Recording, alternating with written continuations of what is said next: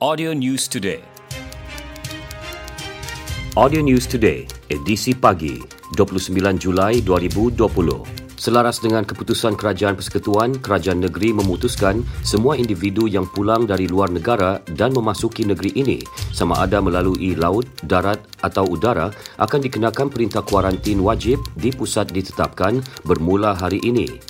Ketua Menteri Datuk Seri Panglima Muhammad Syafiee Abdal berkata, tempoh kuarantin adalah selama 14 hari atau apa-apa jumlah hari penginapan bagi individu di bawah pengawasan PUS yang ditetapkan Jabatan Kesihatan Negeri Sabah. Katanya kadar kos kuarantin di stesen kuarantin adalah RM150 sehari dan bagi pemegang kad orang kurang upaya OKU, kos akan ditanggung kerajaan. Pusat kuarantin disediakan kerajaan adalah percuma bagi warga negara dan bayaran RM150 kepada bukan warga negara. Sebuah kos ujian yang akan ditetapkan Jabatan Kesihatan Negeri Sabah JKNS akan ditanggung oleh PUS. Datuk Syafiee berkata demikian dalam kenyataan media di Kota Kinabalu. Beliau berkata kerajaan negeri juga memutuskan agar semua pelaut atau anak kapal yang terlibat dalam proses pengambilan dan pelepasan di semua pelabuhan di Sabah diwajibkan untuk menjalani ujian COVID-19 bermula hari ini. Sabah memutuskan untuk memperketat dan menguatkuasakan arahan prosedur operasi standard SOP berkenaan disebabkan situasi jangkitan COVID-19 semasa di negeri ini.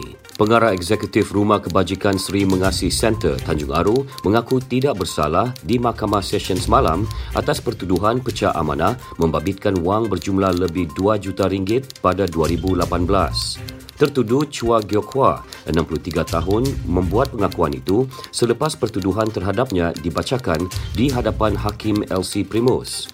Mengikut kertas pertuduhan, tertuduh didakwa telah mengeluarkan cek bernilai 2.010 juta ringgit daripada akaun rumah kebajikan itu tanpa pengetahuan yang kemudian dimasukkan ke dalam akaun peribadinya antara bulan Mac hingga Disember 2018. Wanita itu didakwa mengikut Seksyen 409 Kanun Keseksaan yang membawa hukuman penjara minimum 2 tahun dan maksimum 20 tahun dengan sebatan serta denda jika sabit kesalahan. Hakim membenarkan Chua diikat jamin RM15,000 dengan seorang penjamin dan mengarahkan pasport antarabangsa tertuduh diserahkan kepada mahkamah. Pendakwaan dikendalikan timbalan pendakwa Rustam Sanib manakala tertuduh tidak diwakili peguam. Mahkamah menetapkan sebutan semula kes pada 28 Ogos ini.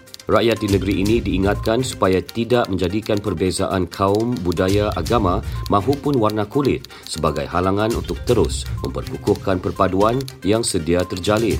Ketua Menteri Datuk Seri Panglima Muhammad Syafiee Abdal berkata, rakyat seharusnya mencari titik persamaan dan nilai-nilai murni untuk memastikan kesatuan dan keharmonian yang sedia terjalin dikekalkan demi manfaat generasi akan datang. Beliau berkata pejuang-pejuang kemerdekaan terdahulu telah banyak berkorban dan mengembleng segala tenaga untuk membebaskan negara daripada belenggu penjajah bagi memastikan generasi Malaysia pada hari ini mempunyai masa depan lebih baik. Justru katanya penting bagi generasi hari ini meneruskan perjuangan murni para pejuang kemerdekaan terdahulu dengan terus memupuk semangat cintakan negara bukan hanya melalui laungan tetapi juga amalan memperkukuhkan perpaduan. Datuk Syafiee berucap melancarkan Bulan Kebangsaan dan Kibar Jalur Gemilang 2020 peringkat negeri di Kota Kinabalu. Dalam majlis itu, beliau menyerahkan jalur gemilang kepada wakil 21 jabatan serta agensi kerajaan negeri dan persekutuan seterusnya menyempurnakan gimik pelancaran memaparkan tema Bulan Kebangsaan Malaysia Prihatin. 250 tetamu jemputan hadir memeriahkan majlis tersebut dengan menerapkan pematuhan kebiasaan baharu dan SOP ditetapkan termasuk penjarakan sosial dan pemakaian pelitup muka. Agensi Anti Dada Kebangsaan AADK merancang untuk membina sebuah pusat pemulihan khusus untuk penagih dadah wanita di Keningau. Ketua Pengarah AADK Malaysia, Datuk Zulkifli Abdullah berkata, ia bagi menampung bilangan penagih wanita di negeri ini. Tahun ini, AADK merekodkan 185 orang penagih dada wanita bagi tempoh Januari hingga Jun dan jumlah itu meningkat berbanding tahun lepas. Beliau berkata kerajaan memandang serius masalah penagihan dada dalam kalangan wanita kerana wanita merupakan tunggak sesebuah keluarga.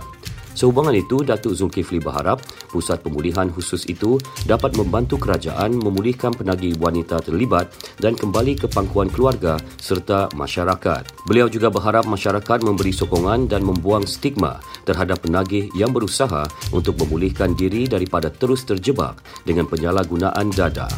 Datuk Zulkifli memberitahu sidang media selepas program Family Association bersama orang kena pengawasan OKP di Kampung Darau, Manggatal. Jabatan Bomba dan Penyelamat Malaysia JBPM Sabah menyambut baik saranan Kementerian Perumahan dan Kerajaan Tempatan KPKT agar kriteria ujian dan kelayakan untuk merekrut anggota bomba wanita dilonggarkan. Pengarah JBPM Sabah, Kamarul Zaman Malik Abdullah yakin ia mampu menarik minat lebih ramai wanita untuk menyertai jabatan itu. Beliau berkata demikian kepada pemberita selepas Majlis Anugerah Perkhidmatan Cemerlang 2019 JBPM Negeri Sabah peringkat Zon Beaufort di Balai Bomba dan Penyelamat Kuala Penyu. Syur untuk melonggarkan kriteria itu disuarakan Menteri KPKT Zuraida Kamarudin di Dewan Rakyat. Ketika ini JBPM Sabah mempunyai 61 anggota bomba wanita.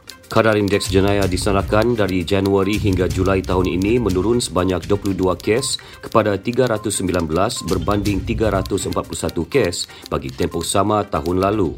Ketua Polis Daerah Sandakan, ACP Muhammad Ashar Hamid berkata, sebanyak 52.66% kes juga berjaya diselesaikan tahun ini. Dengan 48.6% telah dihadapkan ke mahkamah. Sementara itu, sepanjang Jun hingga Julai, Jabatan Siasatan Jenayah Ibu Pejabat Polis Daerah IPD Sanakan berjaya menyelesaikan 41 kes jenayah. Ia melibatkan anggaran kerugian bernilai RM90,000 dan barangan rampasan bernilai kira-kira RM60,000. Menurut ACP Muhammad Ashar, 53 suspek terdiri 25 warga tempatan dan 28 warga asing berumur lingkungan 23 hingga 40 tahun berjaya diberkas. Mereka disyaki terlibat dalam pelbagai kegiatan jenayah seperti samun, kes pecah rumah dan curi kenderaan. Dengan tangkapan tersebut, pihaknya telah berjaya menumpaskan geng band yang melakukan dua kes samun di bandar IJM dan Jalan Lila Sanakan bulan ini. ACP Muhammad Ashar berkata demikian dalam sidang media di Sanakan. Sekian berita Audio News Today disampaikan Konstantin Palawan. Audio News Today diterbitkan Audio Studio Works dan diedarkan dengan kerjasama Sabah Info. Ikuti lebih banyak berita di Telegram t.me slash Sabah Audio News Today. Audio News Today.